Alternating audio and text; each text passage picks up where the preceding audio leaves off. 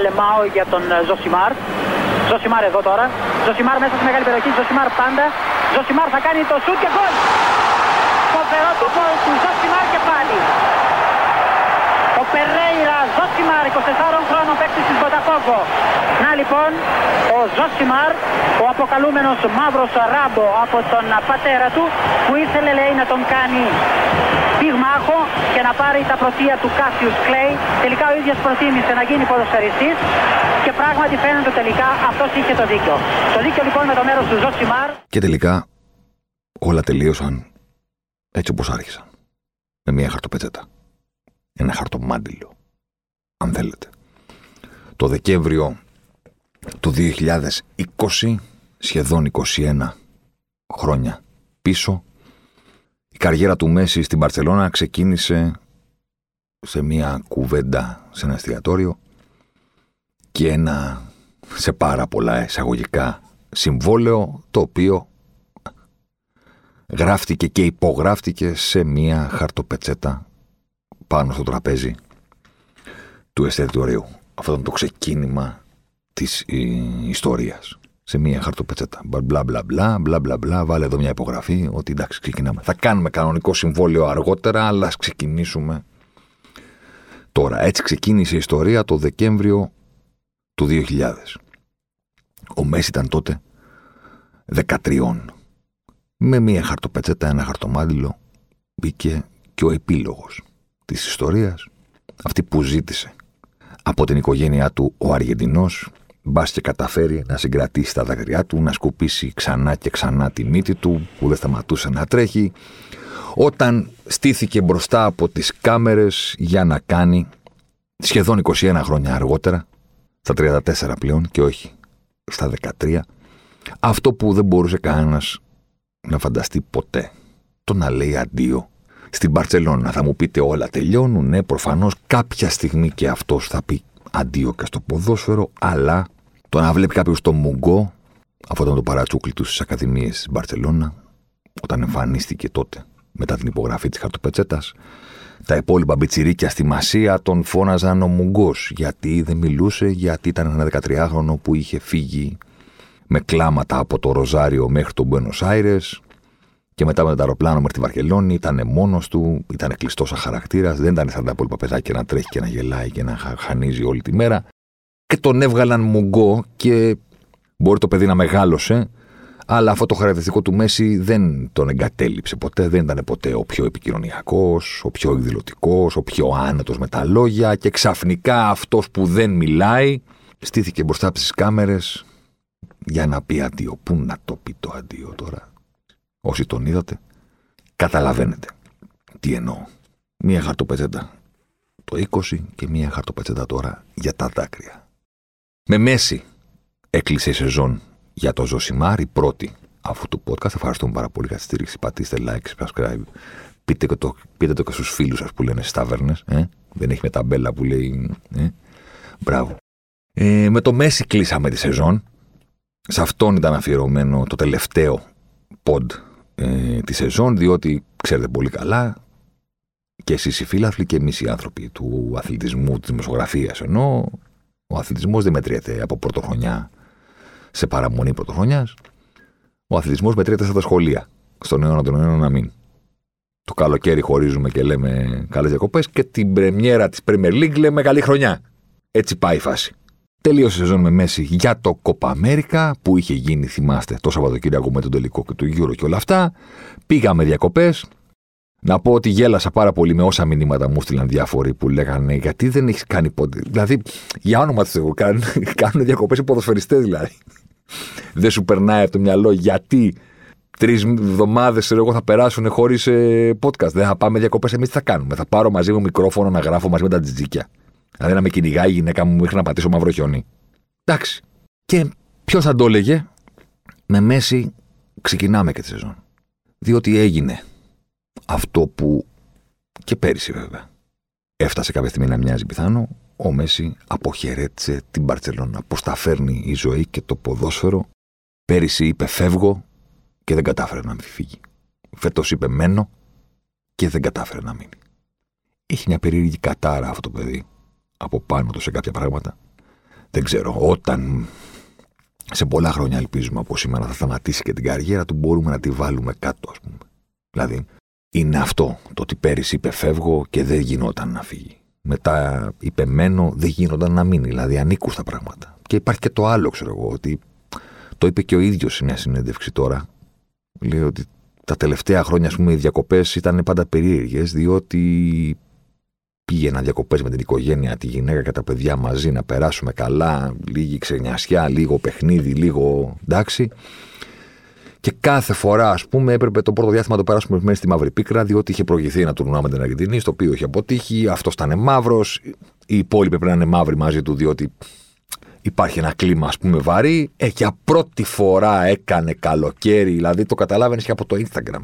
Δεν είχε γίνει ποτέ τόσο αλέγρο στα ποσταρίσματά του ο Μέση, πόσταρε διακοπές, πόσταρε παιχνίδια, πόσταρε παραλίες, βουτιές με το Σουάρες. Δηλαδή, μιλάμε, ρε παιδί μου, πανηγύρι κανονικό.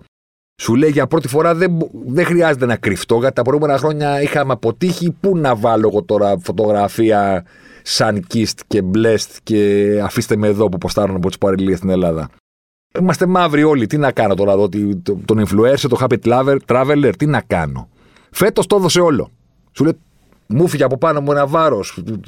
Σε τερμινό πήραμε τουρνουά με την Αργεντινή. Θα μείνω και στην Παρσελώνα. Η ζωή επιτέλους είναι ωραία. Και γυρίζει από τις διακοπές και τα βάλανε κάτω και τελικά δεν μπορούσε να μείνει. Ε, όταν ήθελε να φύγει δεν μπορούσε να φύγει, όταν ήθελε να μείνει δεν μπορούσε να μείνει. Και πλέον σε τερμινό λέω όχι. Ο τελικός του Κοπαμέρικα και αυτή η αιώνια αναζήτηση ενός τίτλου με την Αργεντινή, αλλά τελείωσε αυτό που κανένα δεν φανταζόταν ποτέ ότι θα τελειώσει. Η καριέρα του Μέση στην Παρσελόνα θα παίξει αλλού. Και το αλλού είναι μια άλλη υπόθεση στην οποία θα πάμε στη συνέχεια.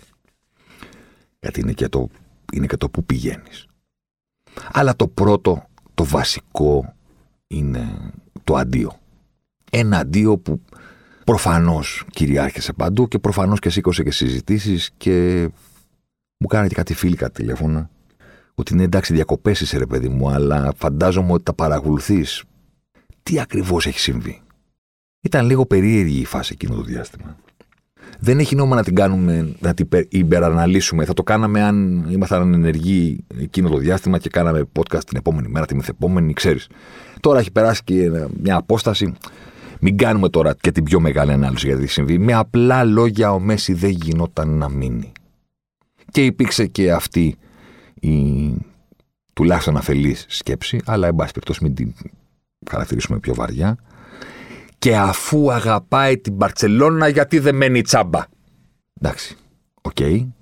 Ε, ας αφήσουμε το ηθικό κομμάτι της σκέψης αυτής, πάμε στο πραγματικό κομμάτι αυτής της απορίας. Ωραία.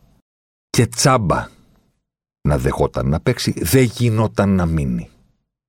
Είναι κατανοητό; Το salary cap και οι νέοι κανονισμοί της La Liga που έχουν μπει για να σταματήσουν τον οικονομικό κατήφορο των συλλόγων λένε ότι δεν μπορείς να ξοδεύεις πάνω από το 70% των κερδών σου στους μισθούς των παικτών.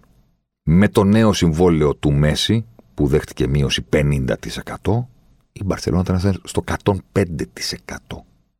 χωρίς το Μέση στο 95%. Και τσάμπα δεν μπορούσε να τον εγγράψει και υπήρχαν και οι άλλες απορίες και πριν πώς έπαιζε. Πριν ήταν σε ισχύ το συμβόλαιο του. Ο Μέση, σας θυμίζω, 30 Ιουνίου έμεινε ελεύθερος. Ζήσαμε και αυτό. Να μπαίνει στη σελίδα του στο Transfer και να γράφει Λιονέλ Μέση without club. Έπρεπε να εγγραφεί από την αρχή. Νέα μεταγραφή. Ελεύθερος. Θέλω να πω, χωρίς να τον αποκτάς από κάποια ομάδα, με αγορά ή με δανεισμό, αλλά παρόλα αυτά νέα μεταγραφή. Τελείωσε το συμβόλαιό του καινούριο όχι ανανέωση πρόορη, έχει μείνει ελεύθερος, πηγαίνει στο Κοπαμέρικα και παίζει και δεν ανήκει σε κανένα σύλλογο. Άνεργος ποδοσφαιριστής, πώς το λένε. Πρέπει να γράφει. Τα βάλανε κάτω και δεν έβγαινε. Η επόμενη ερώτηση ήταν καλάρεση. Και τόσο καιρό δεν είχαν πάρει χαμπάρι ότι δεν βγαίνουν τα κουκιά. Το είχαν πάρει χαμπάρι. Το ποντάρισμα της Μπαρσελόνα, το αρχικό ήταν ότι θα κάμψει τις αντιστάσεις του Τέμπας και της Λαλίγκα και της Λα όσον αφορά τους κανονισμούς. Η Μπαρσελόνα είμαστε. Και θέλουμε να κρατήσουμε το Μέση. Όχι τον Πριτσαπίδουλα. Δηλαδή, όντως θα μείνετε άντεκτοι στους κανονισμούς και θα μας πείτε δεν γίνεται και θα αναγκάσετε την Παρσελώνα να πει στο Μέση δεν μπορείς να μείνεις. Και η Λα Λίγκα είπε, ναι, θα κάνουμε αυτό ακριβώς. Αυτό λένε οι κανονισμοί, κόψτε το λαιμό σας. Και βρέθηκε μετά αυτή η άλλη ιστορία, τη συμφωνία της Λα Λίγκα με τη CVC, που πούλησε για τα επόμενα 50 χρόνια το 10% των τηλεοπτικών δικαιωμάτων για να πάρει 3 δισεκατομμύρια να τα δώσει στις ομάδες να αναπνεύσουν. Η Μπαρσελόνα θα έπαιρνε 250. Ο κανονισμός της Λα Λίγκα, ο εσωτερικός, δεν μιλάμε για financial fair της UEFA τώρα, μιλάμε για ισπανικό ποδόσφαιρο μόνο. Λέει ότι για κάθε 4 ευρώ, να το πω έτσι, που κερδίζεις από κάποιο deal, μπορεί να ξοδέψεις για μένα νέες μεταγραφές το 1, το 25%. Με τα 250 που θα έπαιρνε η Μπαρσελόνα, θα είχε λεφτά να κινηθεί. Θα έκοβε και μερικά συμβόλαια άλλων, θα δεχόταν και τη μείωση και θα χωρούσε το συμβόλαιο του Μέση. Η Μπαρσελόνα όμως δεν δέχτηκε αυτή τη συμφωνία. Και η Ρεάλ. Είπανε στη Λίγκα, όχι. Μας δεν μας ενδιαφέρει αυτό. Δεν μπορούν να αποθηκεύσουν το μέλλον της Μπαρσελόνα. Θα είδατε το Λαπόρτα. Αυτά σήμαιναν αυτά που έλεγε ο Λαπόρτα εκείνη την περίοδο που δεν ξέρω κατά πόσο σας ήταν κατανοητά. Γι' αυτό και η Μάρκα ήταν η πρώτη που είχε την είδηση ότι δεν μένει ο Μέση. Δεν την είχε επειδή ξέρει τι συμβαίνει στην Μπαρσελόνα στα μεταγραφικά. Την είχε γιατί η Μάρκα ως όργανο της Ρεάλ ή ως εφημερίδα κοντά στη Ρεάλ ήξερε ότι είναι κοινή η στάση των δύο συλλόγων στο να πούνε όχι στη Λα Λίγκα και στη συμφωνία που έφερε. Και η Μάρκα τα βάλε κάτω και είπε: Ωραία, αφού η Μπαρσελόνα θα πει όχι σε αυτή τη συμφωνία, το το Μέση δεν χωράει. Και λίγες ώρες αργότερα έσκασε η ανακοίνωση. Τη θυμάστε την ανακοίνωση της Μπαρσελόνα, με την οποία μπήκαμε στην εποχή του ο Μέση φεύγει την Μπαρσελόνα, που έλεγε δεν μπορεί να μείνει κτλ. Είχε το όνομα του Προέδρου της Λα Λίγκα μέσα είναι σαν να φεύγει από τον Ολυμπιακό ο Σπανούλη και η ανακοίνωση των Αγγελόπουλων να αναφέρει το Βασιλακόπουλο. Να σας το κάνω λίγο έτσι. Δηλαδή, αντί να ασχολείσαι με το μεγαλύτερο ποδοσφαιριστή που έχει φορήσει ποτέ τη φανέλα σου, με τους τίτλους, με το πρόσωπο, με τον άνθρωπο, με αυτό το παγκόσμιο impact, εσύ σχολιάζεις τον πρόεδρο της Λαλίγα. Γιατί, γιατί θέλεις να πεις στον κόσμο ότι αυτό φταίει, παιδιά; Ούτε εμείς, ούτε ο Μέση. Αυτό φταίει.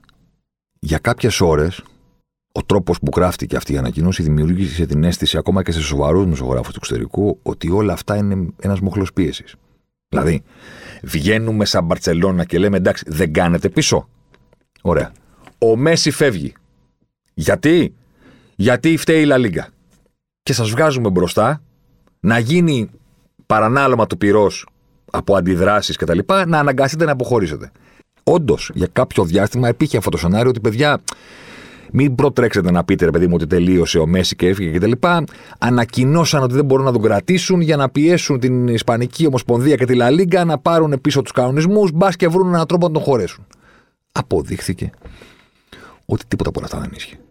Δεν ήταν μέσω πίεσης, δεν υπήρχε περίπτωση να αλλάξει η ιστορία και Μέση τέλος.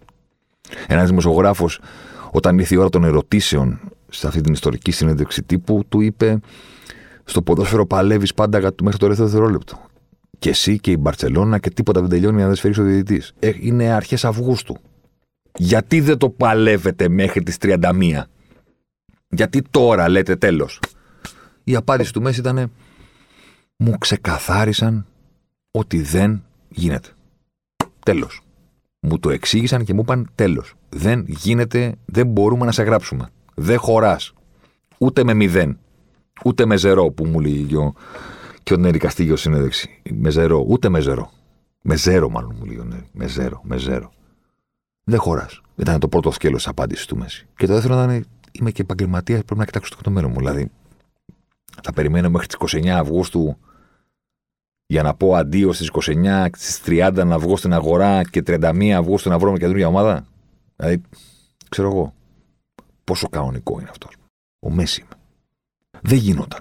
Πέρυσι, όταν βγήκε η είδηση με το Φεύγω και το Burofax και όλα αυτά, είχα γράψει ένα κείμενο στο Sport 24. Ο τίτλος ήταν Η Μπαρσελόνα διώχνει το Μέσι, δεν φεύγει εκείνος, κάτι τέτοιο. Στο οποίο το φινάλε κατέληγα, ας πούμε, και έλεγα ότι, OK, okay, μπορεί να μείνει τελικά, μπορεί και όχι, αλλά σε κάθε περίπτωση υπάρχει μια είδηση. Ποια είναι η είδηση, ότι η Μπαρσελόνα κατάφερε να κάνει το Μέσι να πει φεύγω. Η Μπαρσελόνα το κατάφερε. Γιατί, γιατί μιλάμε για έναν ποδοσφαιριστή που για έναν άνθρωπο βασικά, όχι για ποδοσφαιριστή. Μιλάμε για έναν άνθρωπο που μας έδειξε από. τον παρακολουθούμε από τα 17 του. Εντάξει. Καταλάβαμε πάρα πολύ νωρίς. Πολύ νωρίς. Πριν τα 30, πριν τα, πριν τα 28, πολύ νωρίς. Φάνηκε. Στη συμπεριφορά, στις δηλώσεις, στο image που είχε προς τα έξω, ξέχωρα από τις ποδοσφαιρικές ικανότητες, ότι είναι από την κατηγορία των ανθρώπων που λένε εδώ, ο τόπος μου. Τέλος. Υπάρχει και αυτή η κατηγορία των άνθρωπων. Υπάρχουν αυτοί που θέλουν να δουν τον κόσμο. Που σου λένε, εντάξει, το έκανα αυτό, το είδα αυτό, τώρα έχω ανάγκη από κάτι διαφορετικό. Ένα άλλο τοπίο, άλλους ανθρώπους, άλλη χώρα, άλλη κουλτούρα, άλλη γυναίκα. Υπάρχει. Αυτοί που θέλουν να ταξιδεύουν, να βλέπουν συνήθεια καινούργια τοπία ποδοσφαιρικά μιλώντας, υπάρχουν αυτοί που το βλέπεις, ρε παιδί μου, στη συμπεριφορά τους. Ότι όπου να είναι θα αρχίσουν οι δηλώσεις ότι πέτυχα πολλά με τη φανέλα αυτής της ομάδας, κατάφερα ό,τι μπορούσα και ε, ίσως να πρέπει να κοιτάξω άλλες προκλήσεις, άλλα πρωταθλήματα, μεγαλύτερους λόγους, τα ξέρετε. Υπάρχει αυτή η κατηγορία. Και υπάρχει και η κατηγορία των παιδιών που είναι ντόπιοι, που έχουν άλλο δέσιμο και πάνω απ' όλα έχουν άλλο χαρακτήρα. Και λένε ρε παιδί μου, εντάξει, έφτασα κάποιες φορές κοντά να φύγω. Αν είσαι ο Τότι, αν είσαι ο Τζέραρτ, αν είσαι τα παιδιά της Μπαρσελόνα, ο Τσάβιο, ο Ινιέστα, που λες ρε παιδί μου ότι είναι άλλοι. Προέρχονται από τα σπλάχνα και αν, δεν, αν είναι στο χέρι τους, αν είναι στο χέρι τους, δεν είναι από αυτούς που θα πούνε ρε εσύ, νησάφι πια, να πάω αλλού. Ο Μέση φάνηκε πάρα πολύ νωρίς ότι σαν χαρακτήρας δεν είναι από αυτούς. Δεν θα πει έχω αποθυμένο να πάω στην Premier League.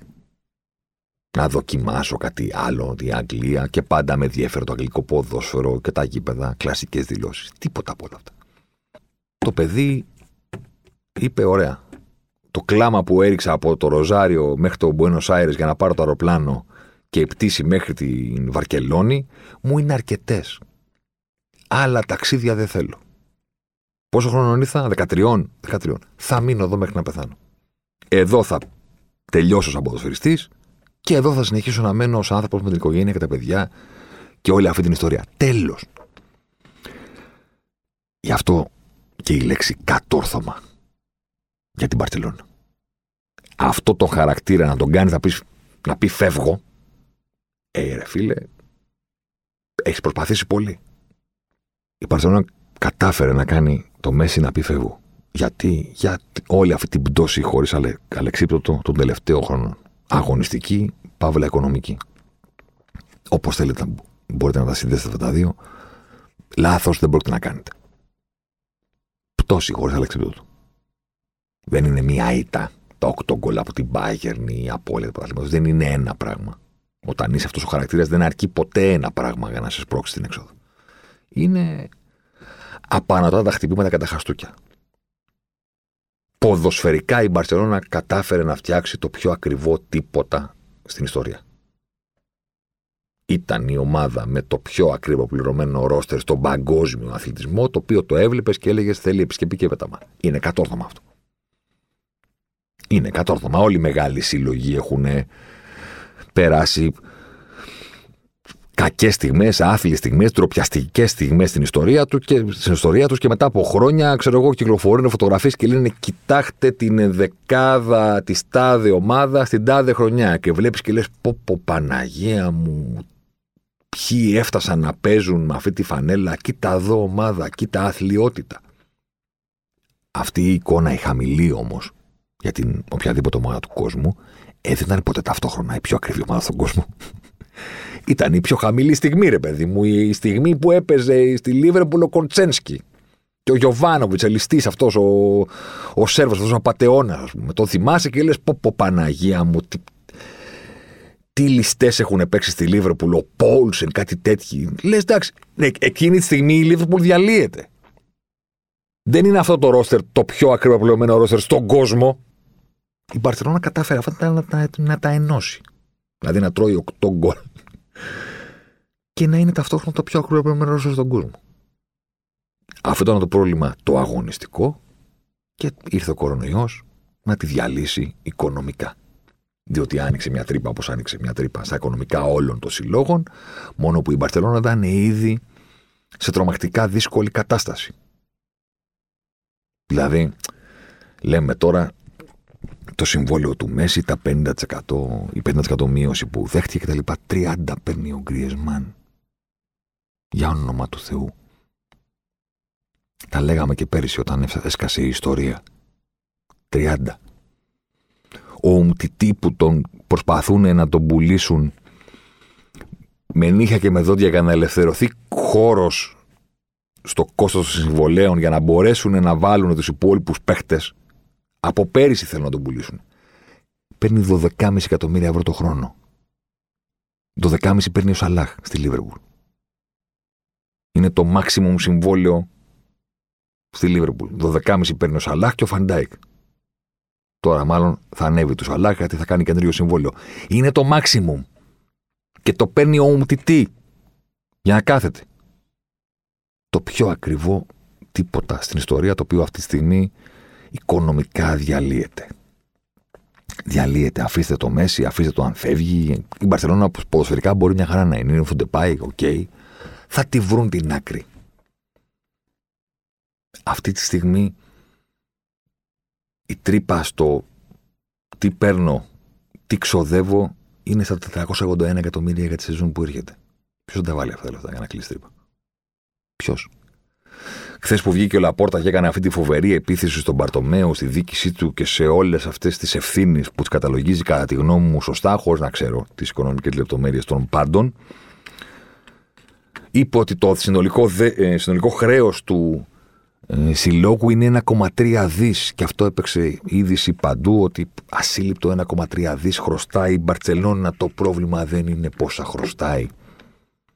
Αν είσαι κερδοφόρος 100 εκατομμύρια ευρώ το χρόνο, έχεις τα λεφτά να τις πληρώνεις τις δόσεις του δανείου. Το πρόβλημα δεν είναι πόσα χρωστάς. Το πρόβλημα είναι πόσο μπαίνεις μέσα. Την σεζόν που έρχεται. 481 είναι οι υπολογισμοί αυτή τη στιγμή. Καταστρέφεσαι. Δηλαδή, αν δεν ήσουν η Μπαρσελόνα ή η Ρεάλ Μαδρίτη και ήσουν μια εταιρεία, έκλεινες λουκέτο, όπως το λένε. Μαύρα πανιά πάνω από τη ρουλέτα στο, στο καζίνο. Τέλος. Κλείσαμε. Εκποίησης. Πολύτε όπως είναι επιπλωμένο. Κάπως έτσι. Γράφτηκε το αντίο. Και μπαίνει η τελεία. Και μπαίνει, πώς το λένε, πώ κάνουν οι σερβιτόροι στο λογαριασμό, του κουτούκου, του κουτούκου. Παπ, πατάς το κουμπί και λες τώρα, όπα. Τα μετράμε τόσα χρόνια και τώρα ήρθε η ώρα που πάμε στη σούμα.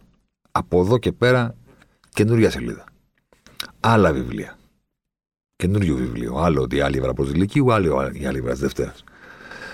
Μπαίνει τελεία στο βιβλίο. 672 γκολ. 63.508 λεπτά. Περίπου 705-90 λεπτά είναι. Γιατί πάντα γράφουν και λέει έπαιξε 700 τόσα παιχνίδια. Ναι, είναι αλλαγή, είναι εκείνο, είναι τ' άλλο. Τα 90 λεπτά πόσα είναι, ρε παιδί μου.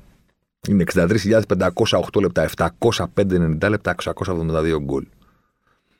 Τις assist είναι δύσκολο να τις μετρήσουμε. Εγώ τις έχω στις 269, κάπου αλλού του βρήκα 266 συνολικά, 268, κάπου εκεί είναι. Δυστυχώς επίσημο δεν υπάρχει. Ποιος θα τα. Τα γκολ είναι τόσα. 672. 50 με φάουλ, 82 με πέναλτι. Μέσος όρος γκολ και assist στην καριέρα τους στην Παρσελόνα 17 σεζόν, οι 16 με 1000 500 λεπτά και πάνω.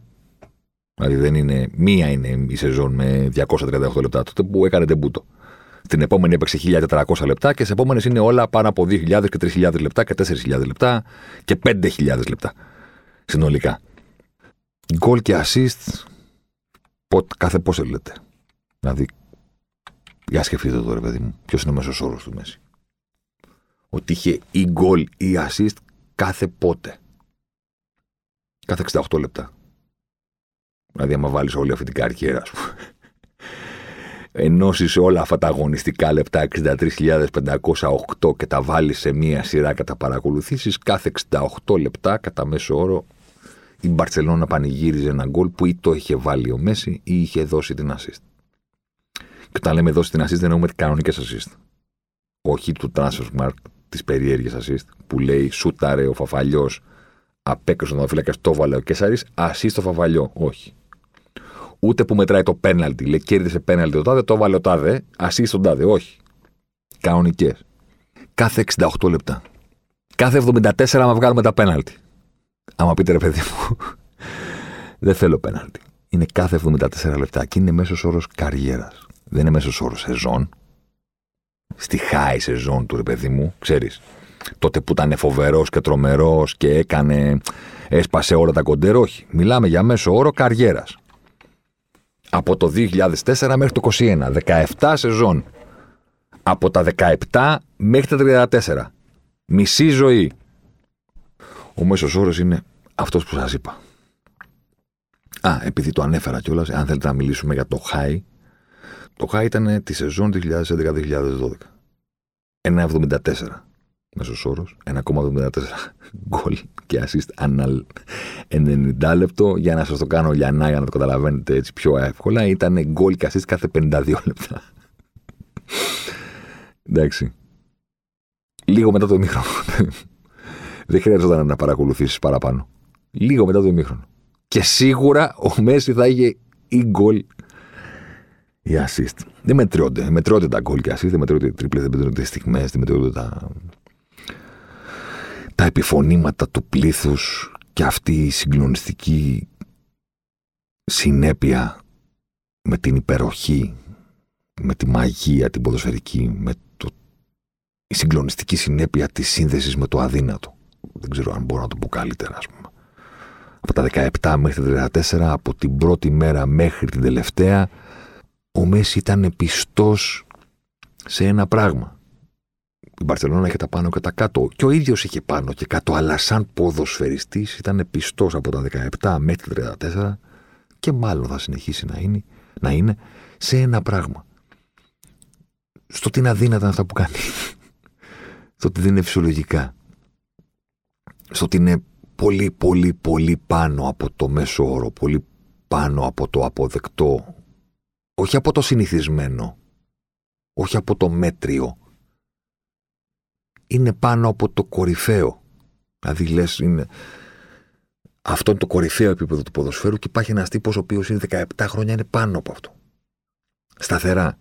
Δηλαδή όταν ήταν 18 χρονών ήταν ο καλύτερος 18 χρόνος που μου δει ποτέ. Όταν ήταν 19 ήταν ο καλύτερος 19 χρόνος που μου δει ποτέ. Μετά ο καλύτερος 20 χρόνος. Δηλαδή κάθε χρόνο σε αυτό που έκανε. Μην το πάτε τι έκανε το 2005, ξέρω εγώ, ή το 2007 σε σχέση με τους υπόλοιπους παίκτες το 2007. Πάρτε, το, πάρτε την καριέρα του Μέση και συγκρίνονται με, γενικά με το ποδόσφαιρο. Όταν ήταν 25 χρονών, ήταν ο καλύτερος 25 χρόνο που γίνει ποτέ.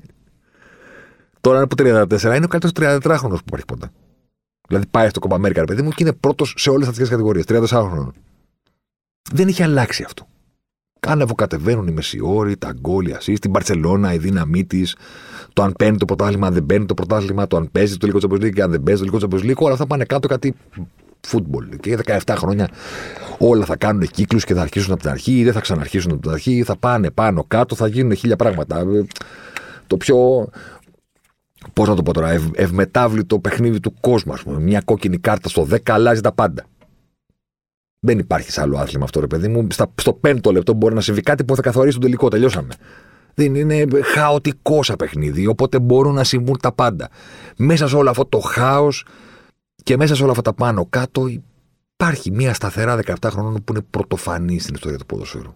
Ότι υπάρχει αυτός ο τύπος, παιδί μου, που ακόμα και στην κακή του μέρα ακόμα και όταν δεν είναι καλά ο ίδιος ή η ομάδα, τον βλέπει και λες: Ναι, OK, okay, αλλά παρόλα αυτά συμφωνούμε ότι είναι καλός στον κόσμο. Ε. Δηλαδή, να συζητήσουμε για το αν ήταν καλός χθες.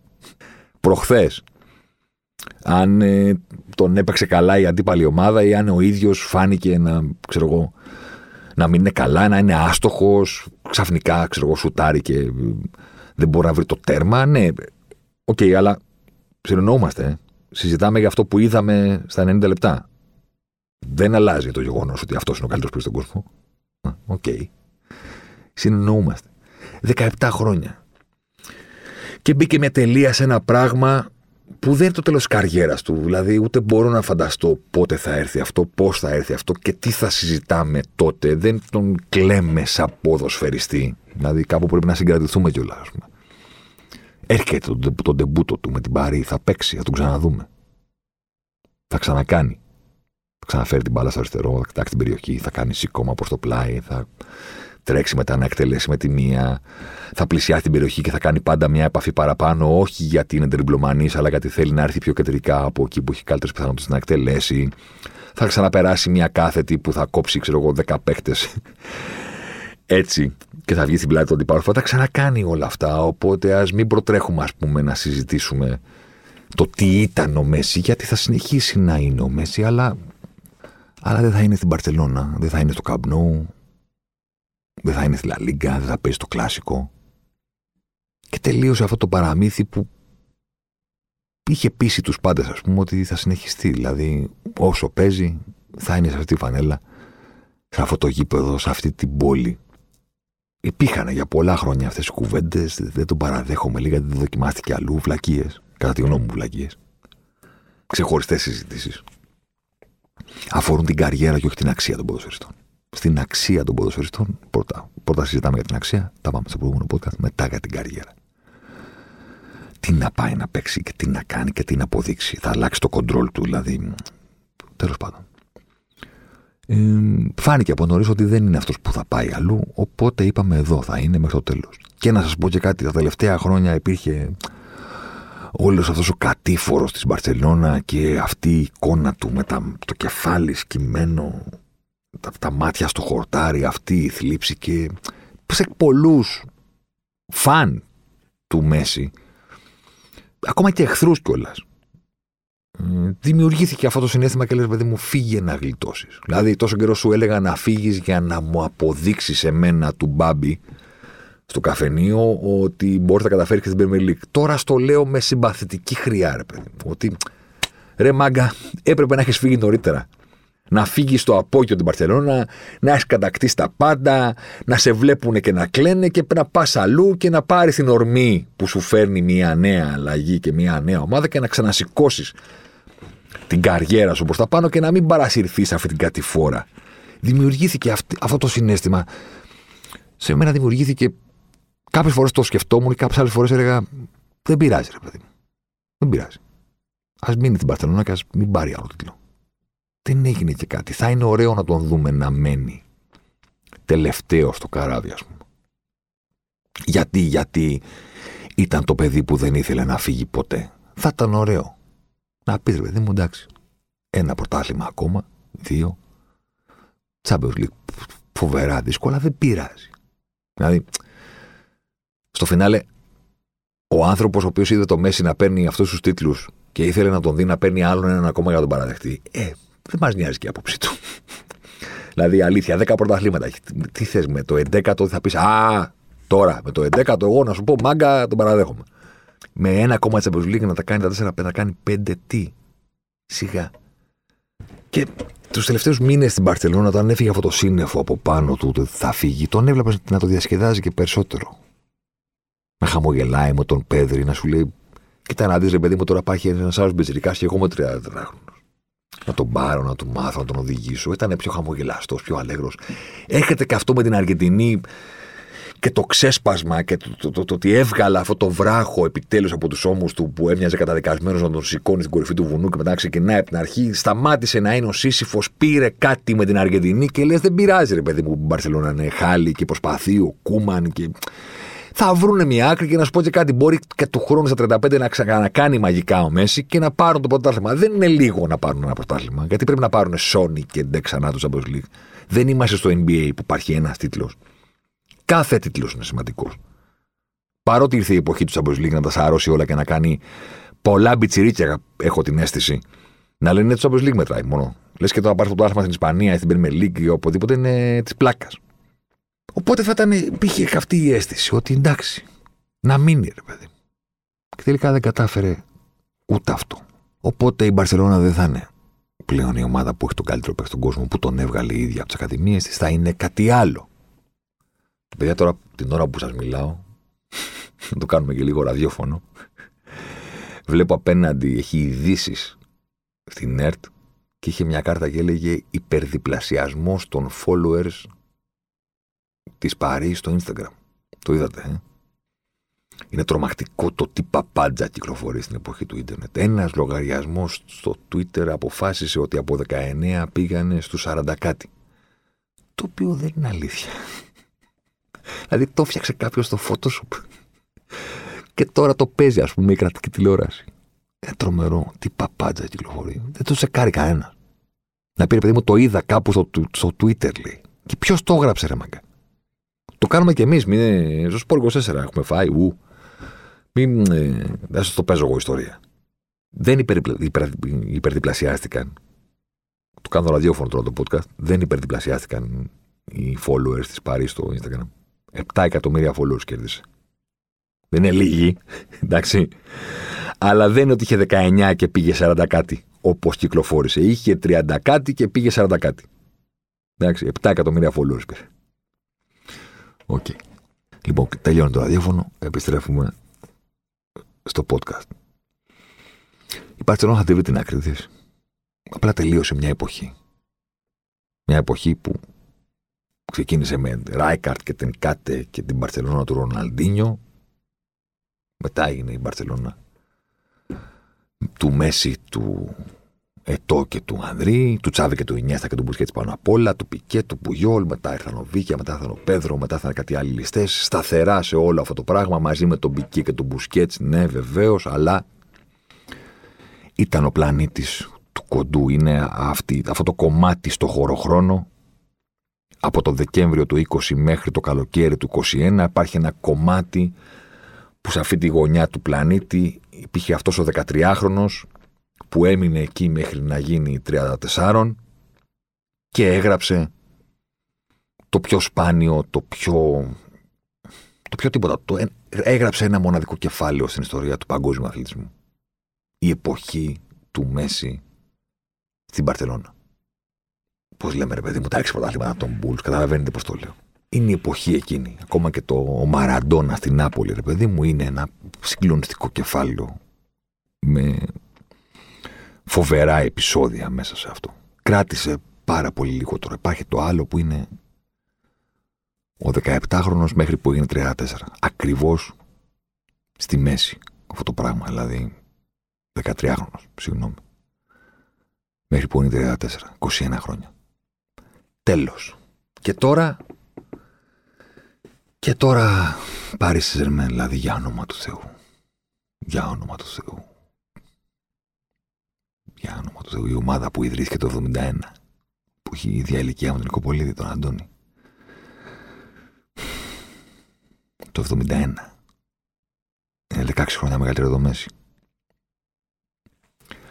Η Πάρη Ζερμέν. Πώς το είπε κάποιος στο Twitter δεν πήρε η πάρη μεταγραφή το Μέση. Ο Μέση ενσωμάτωσε την Πάρη στη δική του καριέρα. Στο δικό του μέγεθος, στο δικό του legacy. Δηλαδή περνάνε δύο πλανήτες. Δεν τραβάει ο μικρός το μεγάλο. Δεν μπορεί να πεις ποτέ ότι το φεγγάρι τράβηξε τη γη. Το ανάποδο έγινε. Μεγαλύτερος είναι ο Μέση από την Πάρη. Αυτός την τράβηξε στη δική του τροχιά. Όχι το ανάποδο. Δεν γίνεται η σελήνη να τραβήξει τη γη. Δεν πήγε ο Μέση στην Πάρη. Την ενσωμάτωσε στη δική του, στο δικό του σύμπαν. Στη δική του τροχιά. Την έβαλε on board. Τα τελευταία πολλά χρόνια η αλήθεια είναι υπάρχει η έκφραση against modern football με την οποία ε, συνήθως θα τσαντιζόμουν, οργιζόμουν, γελούσα, τσακωνόμουν, είχε μία, μία αίσθηση νοσταλγίας που ποτέ δεν μ' άρεσε. Ότι παλιά ήταν καλύτερα και αυτά. Και το παλιά ήταν κάτι λασπωμένα γήπεδα, κάτι τσιμέντα. Δηλαδή, ρε παιδί μου, εντάξει, όλοι νοσταλγούμε τα παιδικά μας χρόνια. Για όλους μας η παιδικοεφηβική ηλικία είναι εξειδενικευμένη και τη θεωρούμε ένα τόπο μαγικό. Η μουσική που ακούγαμε τότε ήταν καλύτερη, η τηλεόραση ήταν καλύτερη, οι κοπέλες δεν ήταν πιο ωραία. Ναι. Κάποια στιγμή μεγαλώνεις όμως, ρε γαμότο, και καταλαβαίνεις ότι αυτό δεν ισχύει. Δηλαδή, σας το έχω ξαναπεί για ένα podcast με αφορμή του Κάποια στιγμή μεγαλώνεις και λες, ναι, δεν είναι ο Καφού ο κορυφαίος δεξιός Ο Ντάνι Άλβες είναι. Δεν πειράζει που εγώ μεγάλωσα με τον Καφού. Είναι πολύ καλύτερος ο Ντάνι Άλβες. Και ο Μαρσέλο είναι πολύ καλύτερος από τον Ρομπέρτο Κάρλος. Δηλαδή, kill your idols που έλεγε και τον μπλουζάκι του Axel Rose. Εντάξει, τα σκοτώνεις τα είδωλα. Και υπήρχε αυτό το against modern football που λέγανε παλιά που βλέπαμε. Και τι παλιά που έβλεπες, Μωρέ, τίποτα δεν έβλεπες. Τι έβλεπες παλιά. Έβλεπες το Champions League όποτε ήθελες κάθε μέρα, έβλεπες την League κάθε μέρα, τίποτα δεν έβλεπες. Δηλαδή against modern football και είναι ο παδός της ε, Chelsea, της Bayern και της Inter. Και πού τις έμαθες αυτές; Δηλαδή το 70 και το 80 μπορούσες να είσαι ο παδός της Inter; Κάθε πότε την έβλεπες τηλεόραση; Ή ξέρει τα μούτρα του δεξιού μπακ; Πού να το ξέρεις τα μούτρα του δεξιού μπακ; Μία εναντίονση μια εφηβική επανάσταση, ας πούμε, ότι είμαστε against modern football. Το modern football είναι ό,τι καλύτερο μας συνέβη. Με προβλήματα, ναι, με διαφθορά, βεβαίως, με το Champions League να ανήκει την ψαλίδα των εγχώριων πρωταθλημάτων, με ανισότητες. Δεν είμαι χαζός, δεν θα πω ότι είναι όλα αγγελικά πλασμένα, αλλά χορτάσαμε μπάλα, ρε μαγκέ. Champions League, prime time, Premier League, συνδρομητικά. Ακόμα και αυτό, ότι υπάρχει ο κοντός που λέγεται Μέση και 17 χρόνια βλέπουμε την καριέρα του ολόκληρη, λες και ζούμε στην Ισπανία. Είναι ένα μεγάλο δώρο, ρε Μάγκες. Τι να κάνουμε τώρα; Δεν είναι όλα τέλεια στο modern football, αλλά κάτι κερδίσαμε για να χάσουμε και κάποια πράγματα. Κερδίσαμε πολλά. Μην έχετε αυτό το επαναστικό εφηβικό ρε παιδί μου ότι ε, είμαι against. Τι είσαι against; Τώρα θα μου πεις, Μίγα, σε τσίμπησε, τι σχέση έχει αυτό με την κούβεντα που έχουμε; Ότι ρε παιδιά, αν πρέπει να είστε κάτι against, είναι αυτό που συμβαίνει τώρα όχι το modern football των προηγούμενων χρόνων. Το modern football στο οποίο μπορούμε να συμφωνήσουμε ότι είμαστε όλοι εναντίον ή θα έπρεπε να είμαστε όλοι εναντίον είναι αυτό που συμβαίνει τώρα. Το ότι φεύγει ο Μέση ως ελεύθερος στην Παρσελώνα και μία ομάδα μπορεί να τον πάρει. Και άλλη μία.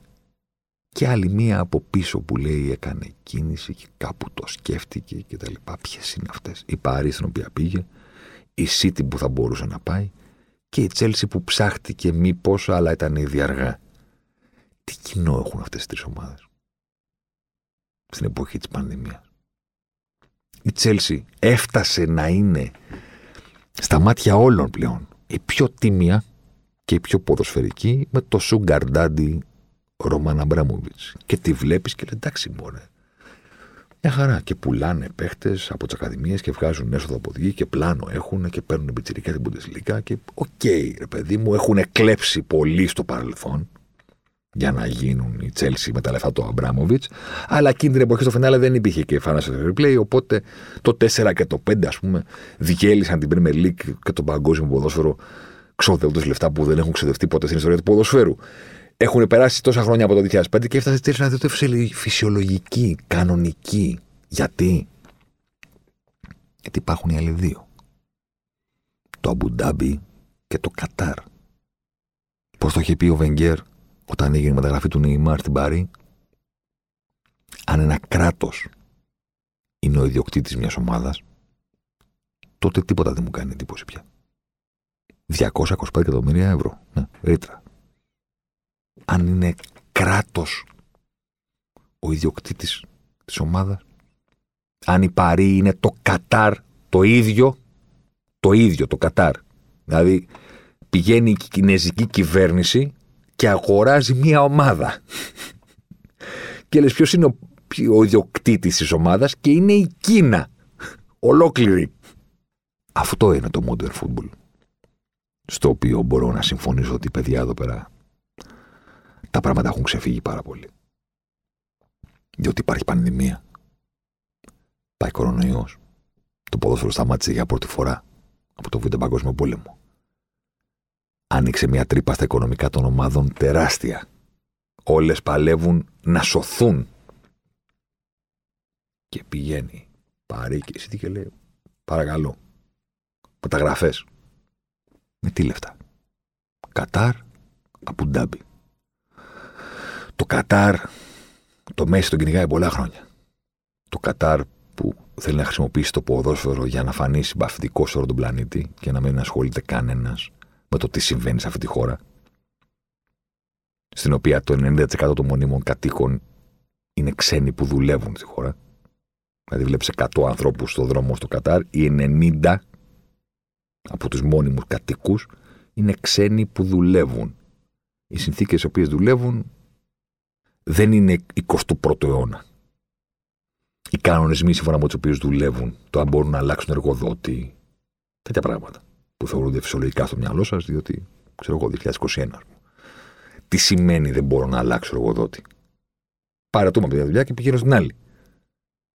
Τι εννοείς ότι δεν μπορούν να το κάνουν αυτό; Τι εννοείς ότι έχουν πεθάνει χιλιάδες για να γίνει το Μουντιάλ του Κατάρ; Το Κατάρ, λοιπόν, το οποίο χρησιμοποιεί το ποδόσφαιρο για να κάνει τον κόσμο να βλέπει Κατάρ και να σκέφτεται κάτι θετικό, γιατί αυτός είναι ο λόγος με τον οποίο ασχολούνται με την Πάρη, το Μέση τον κυνηγάει χρόνια.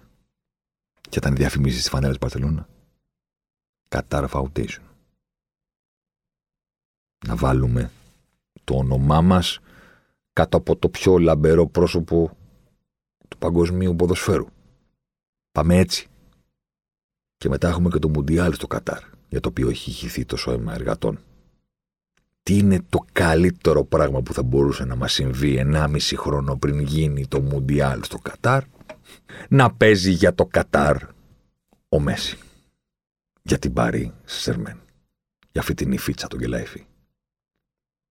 Και να έρθει στο Μουντιάλ του Κατάρ για το τελευταίο Μουντιάλ του καριέρα, της καριέρας του με την Αργεντινή και να ανέβουμε όλοι μαζί σε αυτό το τρένο που λέγεται Λιονέλ Μέση και να φαινόμαστε όλοι συμπαυτικοί, νόμιμοι, όλα αυτά τα πράγματα. Δημοκράτες, ξέρω εγώ, ό,τι θέλετε πείτε.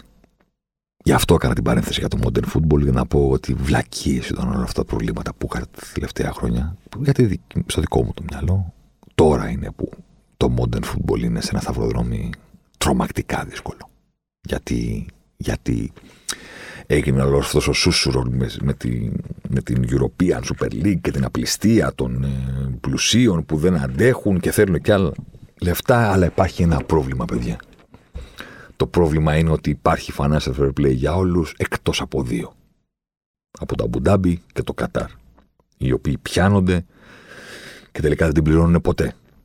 Και όχι μόνο δεν την πληρώνουν ποτέ, αλλά και Λαϊφή είναι ο πιο στενερός συνεργάτης της UEFA και είναι στην επιτροπή που ελέγχει τον ίδιο.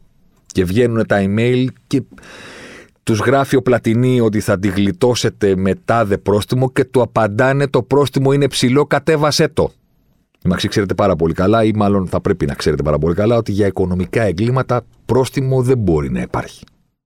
Πρέπει να υπάρχει άλλος τρόπος τιμωρίας. Δεν μπορεί κάποιος που κλέβει ένα δι να κινδυνεύει με πρόστιμο, γιατί είναι σαν να του λες: κλέψε και μετά έλα να πληρώσει το πρόστιμο. Ποιος δεν θα το έκανε; Δεν μπορεί για το financial doping και για όλη αυτή τη λέλαπα της Παρί και της City το πρόστιμο, το, η ποινή να είναι πρόστιμο, γιατί είναι σαν να λες, ναι, OK, okay, κανένα πρόβλημα δεν υπάρχει. Λεφτά. Όσα θέλετε έχουμε. Είμαστε το Κατάρ και έχουμε ποδοσφαιρική ομάδα. Εσείς έχετε ιδιοκτήτες, κάτι ανθρώπους το όνομα του τάδε, το όνομα του τάδε και μετόχους και εταιρείες και λαϊκή βάση στη Γερμανία ή στα μέλη, οπουδήποτε. Εμείς ανήκουμε σε κράτος και δεν ανήκουμε στο Λιχνεστάιν ούτε στο Τζιμπούτι. Είμαστε το Κατάρ. Και το αστείο είναι ότι θα μείνει στην ιστορία αυτό το καλοκαίρι, ως το καλοκαίρι που η Παρή πήρε ελεύθερο τον Ντοναρούμα, το Βαϊνάλντομ, το Σέρχιο Ράμος και το Μέση και λένε φοβερή επιτυχία, τους πήρε ελεύθερους. Ναι, και με τι θα τους πληρώσει; Ο Ράμος γιατί έφυγε από τη Ρεάλ, γιατί λένε όλοι έφυγε μέσα από την Παρσελώνα. Ο Ράμος γιατί έφυγε από τη Ρεάλ; Το δικό του συμβόλαιο χωρούσε; Ο Βαϊνάλντουμ γιατί κλεισμένος στην Παρσελώνα εδώ και 10 μήνες δεν πήγε στην Παρσελώνα και πήγε στην Παρή; Γιατί την τελευταία στιγμή εμφανίστηκε η Παρή και είπε πόσα παίρνεις, πόσα σου δει το νέο συμβόλαιο του Παρσελώνα. Έλα μου, πάρε 30% παραπάνω. Τα διαβάσατε. Ο Ντοναρούμα τα ίδια. Το χακί με τον πληρώσανε ε, 60 εκεί, να τον πάρω από την ντερ. Κανένα πρόβλημα. Διαβάσατε, φαντάζομαι, το, σχέδιο. Ότι Πογμπά, μην είσαι κορόιδο, αγόρι μου. Μην είσαι κορόιδο. Παίξε έναν ακόμα χρόνο στη United. Το καλοκαίρι είσαι ελεύθερος. Το συμβόλαιό σου είναι έτοιμο. Έτοιμο. 285.000 λίρες την εβδομάδα σου δίνουμε. Εντάξει. OK. Okay. Και παραπάνω, άμα θες, δεν υπάρχει πρόβλημα. Αιμορραγεί όλο το ποδόσφαιρο λόγω κορονοϊού. Όχι λόγω κακής διαχείρισης. Και υπάρχουν τύποι που βρήκαν και τον ίδιο κόλπο. Αντί να πληρώνουν τις ομάδες, λένε στους παίχτε εντάξει, μωρέ. Ο Ντοναρούμα δεν είσαι, μπικτζυρικά, το λοιπά, μην υπογράφεις. Εξάντλησε το συμβόλαιό του, το συμβόλαιό σου θα τα πάρεις όλα εσύ. Έχουμε υπομονή. Το κατάρι είμαστε, δεν βιαζόμαστε. Γιατί να πληρώνουμε τις άλλες ομάδες, να τους να, να τους δίνουμε και λεφτά. Το κάναμε αυτό και δώσαμε 225 στην Παρσελώνα για τον Νεϊμάρ. Και δώσαμε και 100 τόσα στη Μονακό για τον Εμπαπέ. Ε, από εδώ και πέρα δεν θα πληρώνουμε.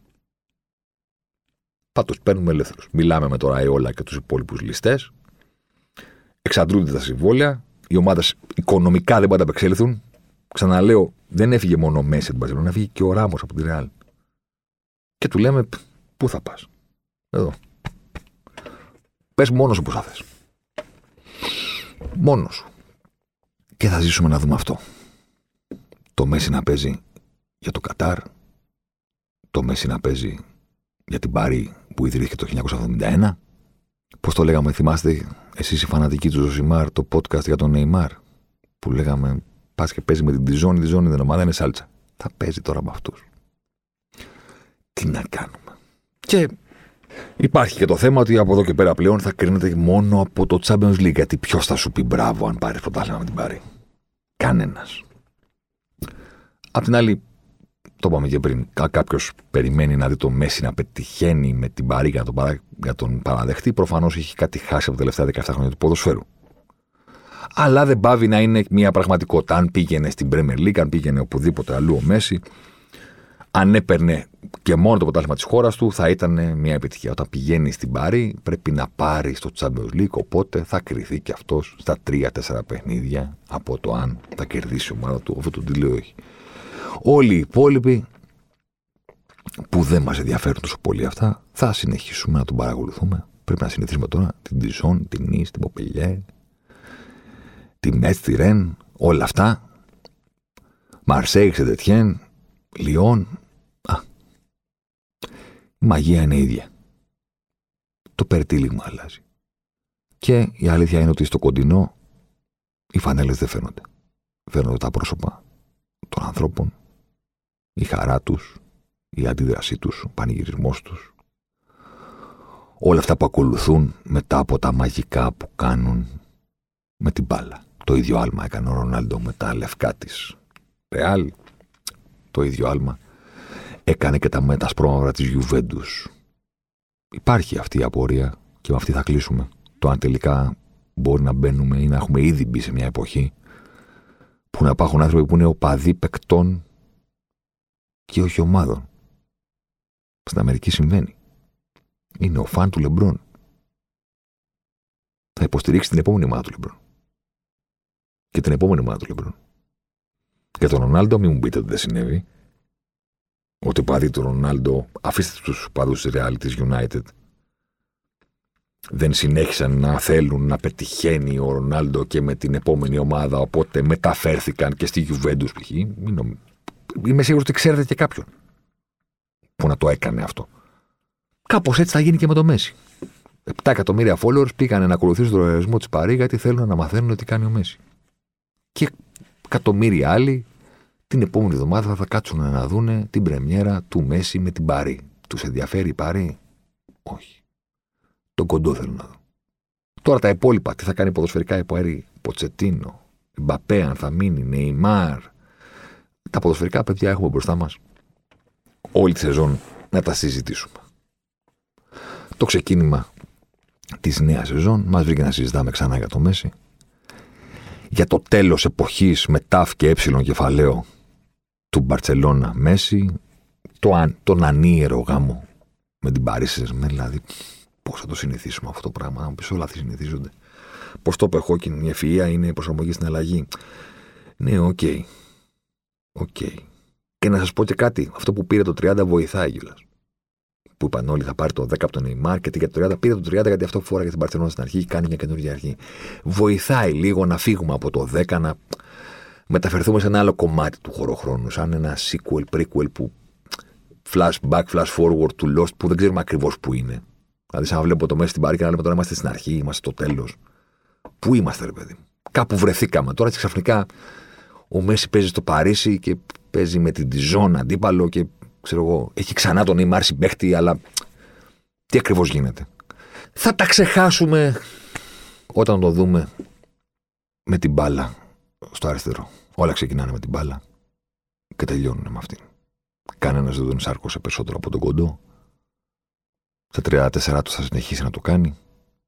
Και εμείς θα συνεχίσουμε να τον βλέπουμε γιατί εξακολουθεί να ισχύει ο κανόνας που έγραψε πριν από πολλά χρόνια στο Twitter. Που τσακώνονταν, ξέρετε, ο κόσμος και έλεγε τι κάθετε και βλέπετε στην τηλεόραση και την ώρα που εσείς βλέπετε, ξέρω εγώ, το τάδε τηλεπαιχνίδι ή Survivor ή την τάδε σάχλας, στο άλλο κανάλι ή την ταινιάρα. Και κάποια στιγμή μου ήρθε εκείνη τη στιγμή και έγραψα ένα tweet και λέω ρε παιδιά στην τηλεόραση να βλέπετε ό,τι θέλετε. Χωρίς να απολογίσετε σε κανέναν. Ένας κανόνας υπάρχει. Όταν έχει μέση, βλέπουμε μέση. Αν υπάρχει μέση ζωντανά στην τηλεόραση, οφείλει να τον δεις. Βλέπεις τον Μάρλο Μπράντο, ρε παιδί μου, βλέπεις τον Μότσαρτ, βλέπεις τον Νταβίντσι. Δηλαδή δεν μπορείς να αρνηθείς το μεγαλύτερο αθλητικό δώρο της ζωής σου, το να βλέπεις τον... αυτόν τον ποδοσφαιριστή live κάθε εβδομάδα. Όταν παίζει, θα βλέπεις μέση. Ε. Αυτό θα συνεχίσουμε να κάνουμε και με την Paris Saint-Germain. Θα είναι λίγο πιο θαμπό. Θα είναι τάρι καλά και θα πάρει τα ζωντανά του χρώματα όταν θα έχει την μπάλα με το αριστερό. Έτσι γίνεται πάντα. Αλεμάο για τον Ζοσιμάρ. Ζοσιμάρ εδώ τώρα. Ζοσιμάρ μέσα στη μεγάλη περιοχή. Ζοσιμάρ πάντα. Ζοσιμάρ θα κάνει το σουτ και γκολ. Φοβερό το γκολ του Ζοσιμάρ και πάλι. Ο Περέιρα Ζοσιμάρ, 24 χρόνων παίκτης της Μποταφόγκο. Να λοιπόν, ο Ζοσιμάρ, ο αποκαλούμενος μαύρος Ράμπο από τον πατέρα του, που ήθελε λέει να τον κάνει πυγμάχο και να πάρει τα πρωτεία του Κάσιους Κλέι. Τελικά ο ίδιος προτίμησε να γίνει ποδοσφαιριστής και πράγματι φαίνεται τελικά αυτός είχε το δίκιο. Το δίκιο λοιπόν με το μέρος του Ζοσιμάρ